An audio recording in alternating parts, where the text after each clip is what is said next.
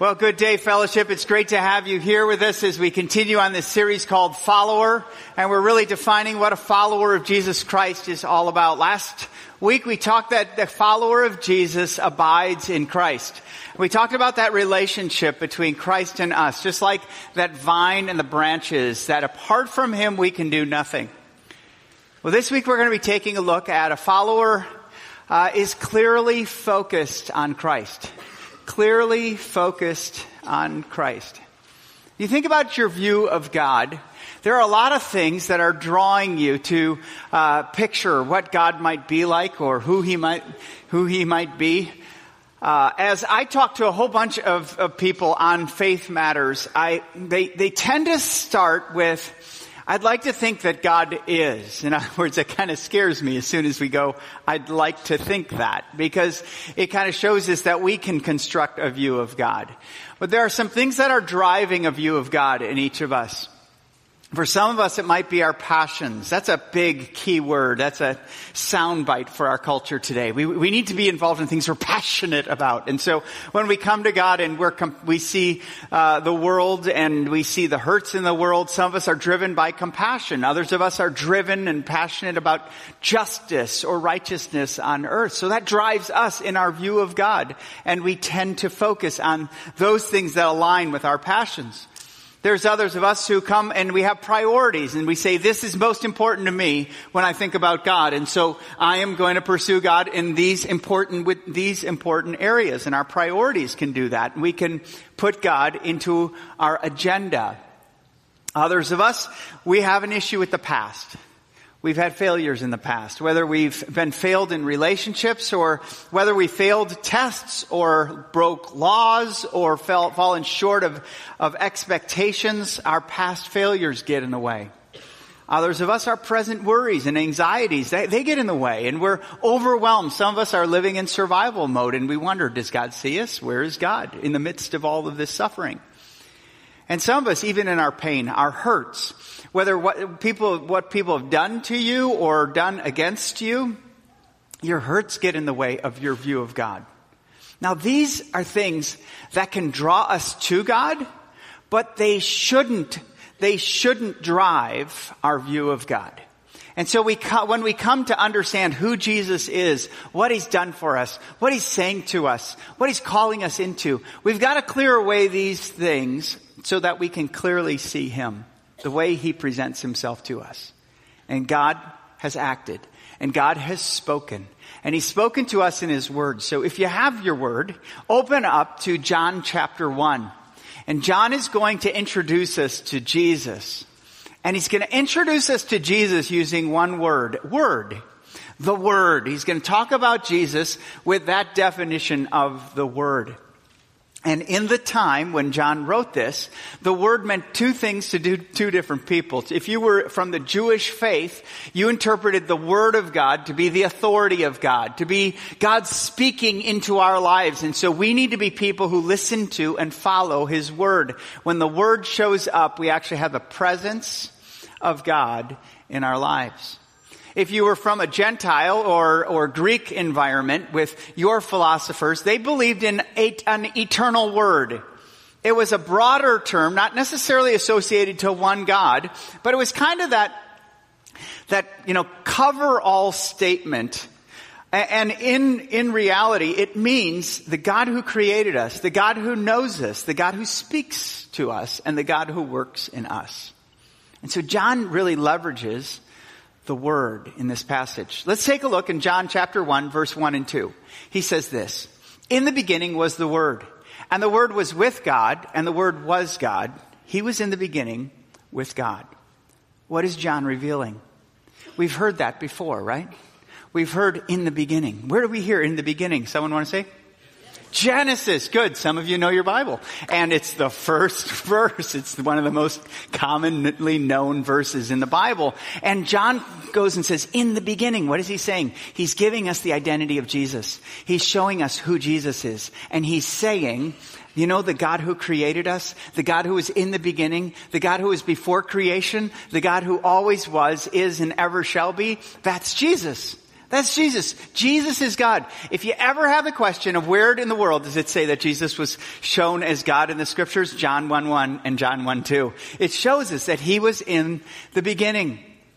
And the Word was with God, and the Word was God. We get a picture of the identity of Jesus. You know, there's a lot of people in this world who think that Jesus was just a moral guy, a good guy, much to be emulated like Mother Teresa or Abraham Lincoln or our favorite president, whoever that might be. I mean, we tend to make Jesus just a man and a good person. The scriptures elevate Jesus to God himself, God in the flesh. The identity of Jesus is shown here. But look how John develops it even more. Take a look at verse 3 he says this, all things were made through him. And without him was not anything made that was made. In him was life. And the life was the light of men.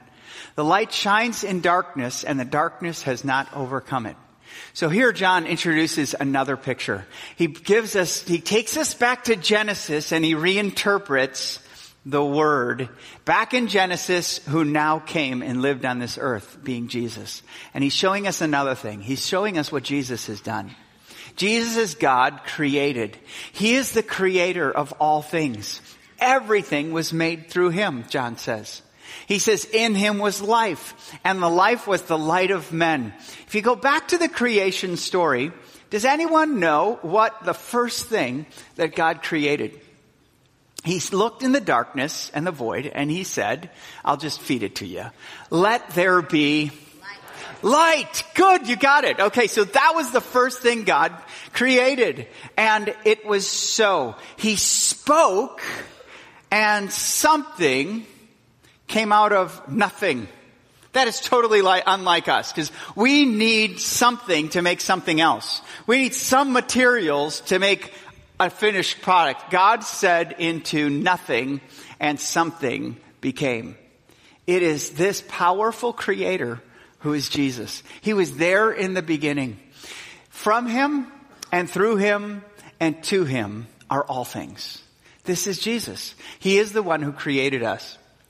Theologians would call this God's general revelation of himself.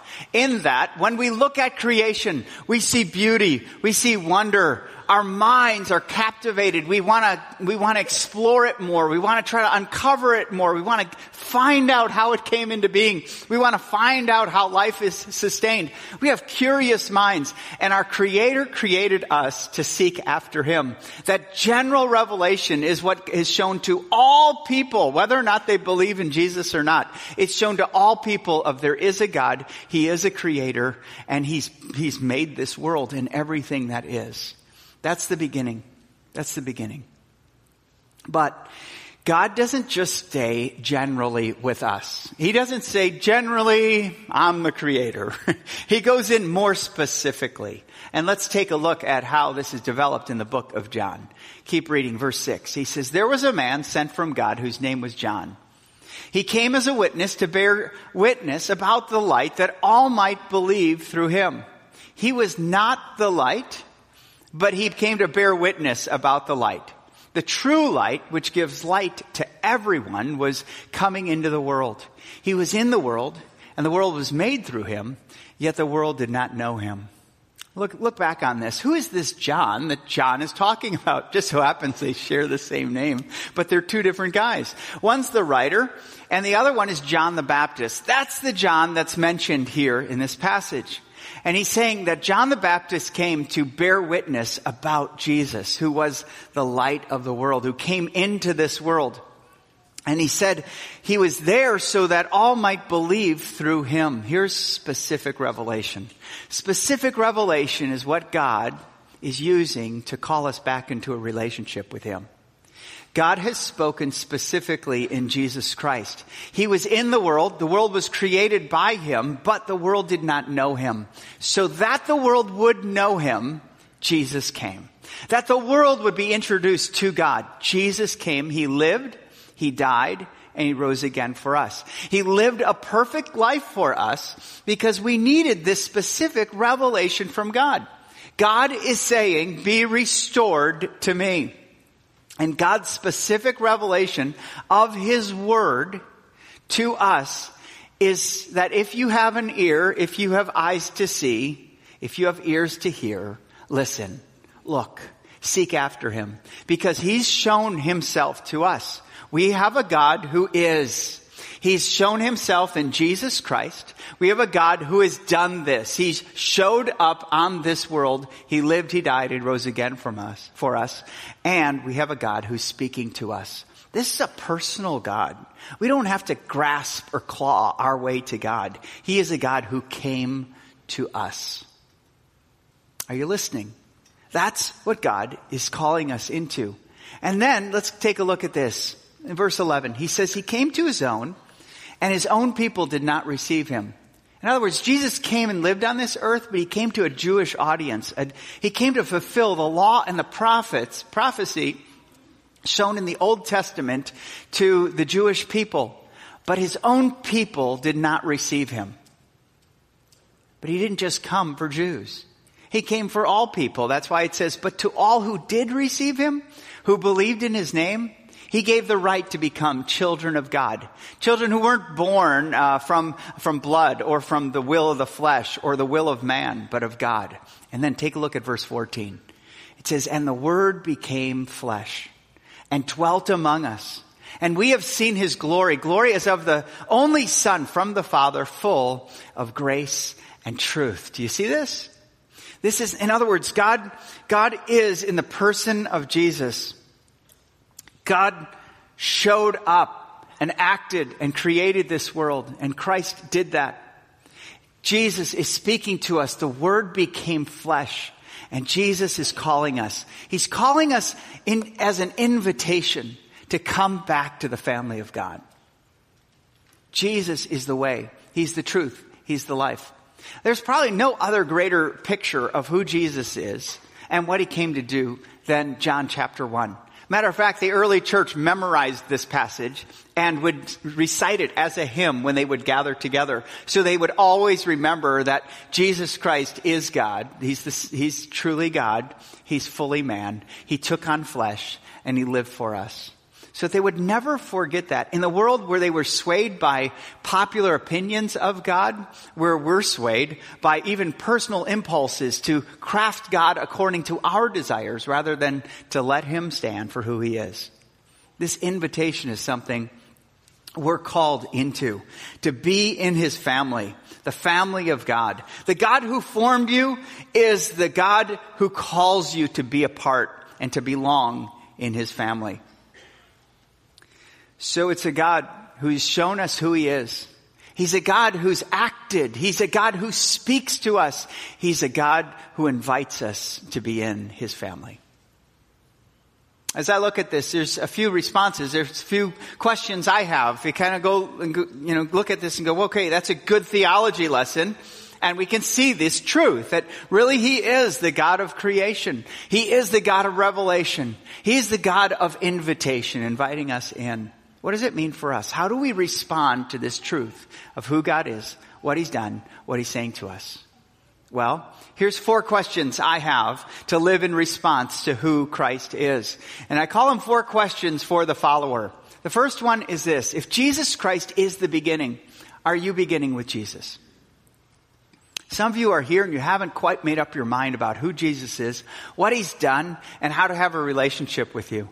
You're not alone. We have a lot of people seeking Jesus in this place each weekend, and we thank God for the opportunity to have dialogue with you. A lot of us come from backgrounds where we used to think uh, if I'm just good enough, my good deeds will outweigh my bad deeds and Jesus will accept me. Or if I go to church and if I'm better than the person, there's always that person, right? You're better than? You can, as, long as I'm better than that person, I'm in. And the scriptures just really confront us on that. And we, we're shown the truth of who Jesus is. And if we could measure up, if we could perform, if we could work our way back to God, Jesus would have never had to take on flesh and live a perfect life. We can't. So he did. Jesus, if we could die, even die for the penalty for our sins, and that would restore us back to God, Jesus would have never had to come to die. But God required a righteous sacrifice for sin. And that was Jesus, the Lamb of God who took away the sin of the world. Jesus had to die for us. And Jesus rose from the dead. He defeated the power of sin and death in our lives. We need Jesus. Begin with Him.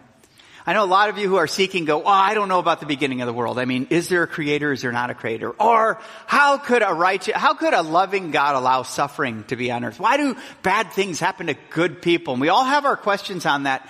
Come back to Jesus. Is he who he said he is? Did he do what he said he did? Did he fulfill what he say, said would happen? And begin with Jesus. And, and the reality is, is if Jesus wasn't who he said he was, and if he didn't do what he said he did, then all the other things don't matter. Begin with Jesus. Come back to Jesus and begin with him. If you know Jesus, are you beginning life with Jesus? I think it's easy just to begin your day and to let other things crowd into your day, let everything distract your day. But what if you began with Jesus because he was in the beginning? Why can't he be your beginning? Some of you are starting new endeavors, you're starting new businesses, or you're starting up education again. Why not begin with Jesus? Some of you got into new relationships. Is that relationship beginning with Jesus? Because he goes before us. Is he leading you? Because here's the best definition I found of a follower of Jesus. A follower of Jesus, you ready for it? Follows Jesus.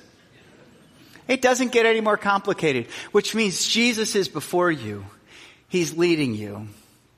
You're following.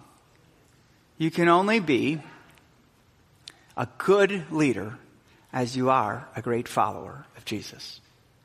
We're called into beginning again with Jesus. If you are here and you're wondering, how do I get back to a relationship with Jesus? Begin with Him. Realize He came, He lived the perfect life you didn't and can't.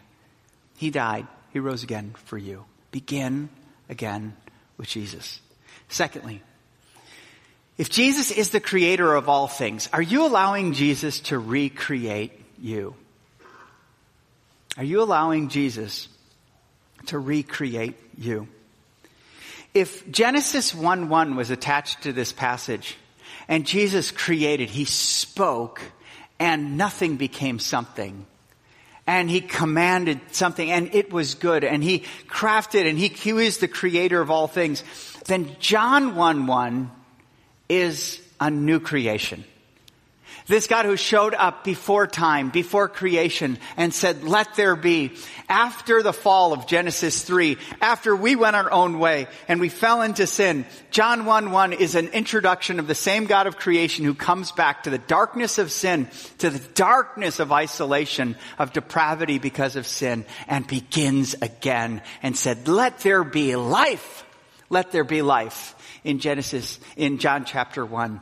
Jesus is all about recrafting, transforming, recreating you. What is it that he wants to change? Everything. he wants to change everything. All things. If anyone's in Christ, the old, he is a new creation. The old has passed away. Behold, the new has come. What has Jesus been changing in me? You know one thing he's recreating? He's recreating patience in me.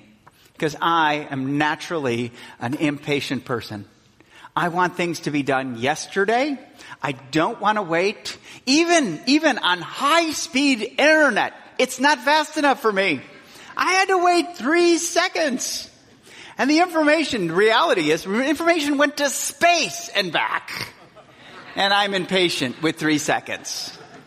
This is just crazy. So much in speed and technology and uh, responses are just, we're conditioned to want it absolutely now and to not wait. Jesus is humbling me in that area. Because he's put people around me who take time. He takes, put people around me who aren't changing on my command. And he's humbling me and he's asking me to look in the mirror at how patient he is with me. He's recreating me on that. He's also recreating me on anger. He's helping me to be kind. He's helping me to be more forgiving than I was even five or ten years ago. I, I trust people with God and I forgive them much easier now than I used to. But he's always recreating something. I found that in my life when I say, no, don't recreate that like it just the way it is. Don't ask me out of that. That tends to recreate me into probably not a better picture of who Jesus is. And you can, you know, sometimes we think if I just say no to Jesus, it's just like nothing happens. But no, you tend to deteriorate in your love, in your relationship, in you listening to Him. What is Jesus recreating in you? If you're taking notes right now, write down one word that Jesus is recreating in you right now. It might be forgiveness. It might be love.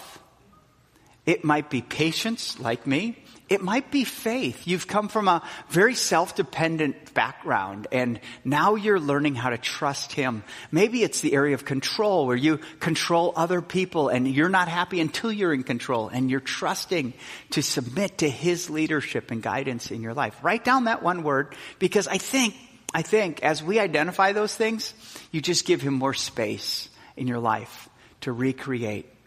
We have a God who loves to restore you back. And only Jesus can do that. So begin with Jesus, allow him to recreate. Here's the third question. Are you listening to the word of God?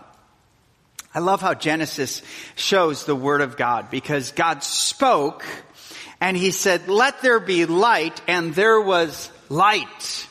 Let there be and there was. Let there be. There's that pattern going back and forth of let there be. Him commanding, Him speaking, and immediately nothing became something. Everything obeys the Word of God. And so if you were Jewish and you were hearing this from Moses as he wrote the first five books of the Bible, you were hearing the creation account, he was kind of saying, folks, I mean, if nothing obeyed the voice of God, something, we should obey the voice of God. When he speaks, we need to listen to him. He's our authority. We need to obey him. And so when, when God is speaking to us, and I believe God is speaking to each of us, as we go before his word, are we looking? Are we listening to him? One of the things when we were raising up three young boys and now they're young adults. But when we were raising three boys, we had a treasure chest and we used that treasure chest to really talk about our relationship with God and what we should treasure in our hearts. And one of them was a flashlight. And so we had a flashlight like this. Did I just burn everybody's retina? Um, I saw a few of you who were sleeping. Just, I just point, I'm just kidding. Yeah. That's what I'll use this for in the future. Excuse me, sir, right there. Yes. Okay. No, but we used it how God is light. In Him there's no darkness. And so God has given us His Word to guide us and to direct us. It shines in the darkness. It shows us the darkness in our hearts, our independence, our pride, our selfishness. It shows us that. So we need to be okay if God shines the light in our lives. And we realize what was once in darkness is now in light. And we can confess that and we can trust Him. But it also guides us around. The light of God's Word interprets the world around us. And so as we look into God's word and explains the reality of rebellion in the hearts of humanity against God, it helps us understand what's happening in the world. Do you see what's happening in the world? This is, I mean, this world is, it's like the book of Revelation is just showing it. Yes, the Bible talks about that a lot. Do you see my own heart? I can't explain it. Keep reading in the Word. How many people confess their hearts to the Lord who are broken, who are wounded, who are depressed, who are in rebellion.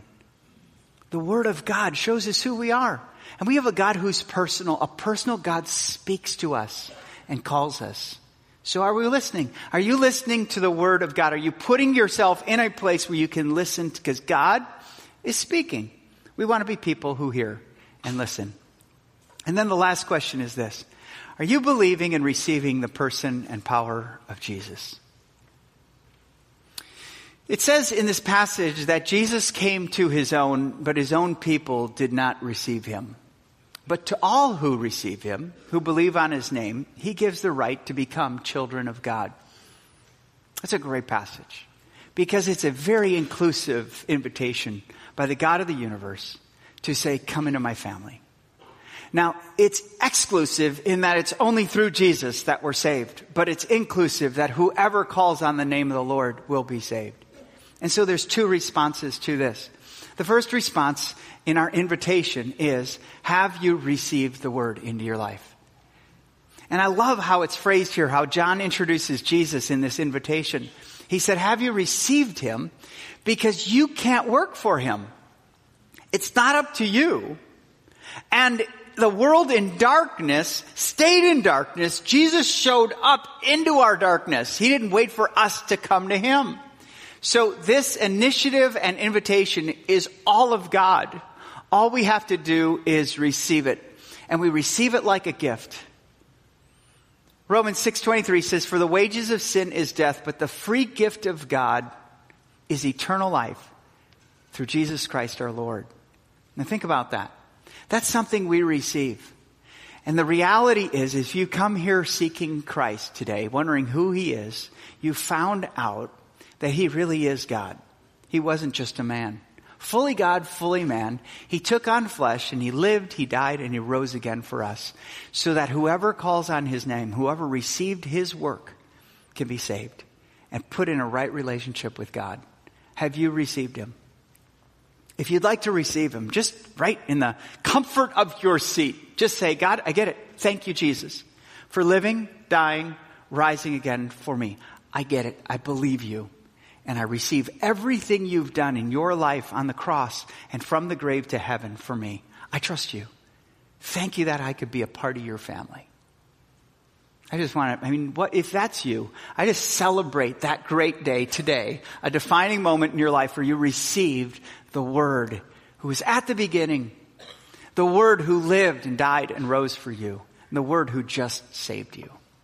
Let there be life in you through Christ right now.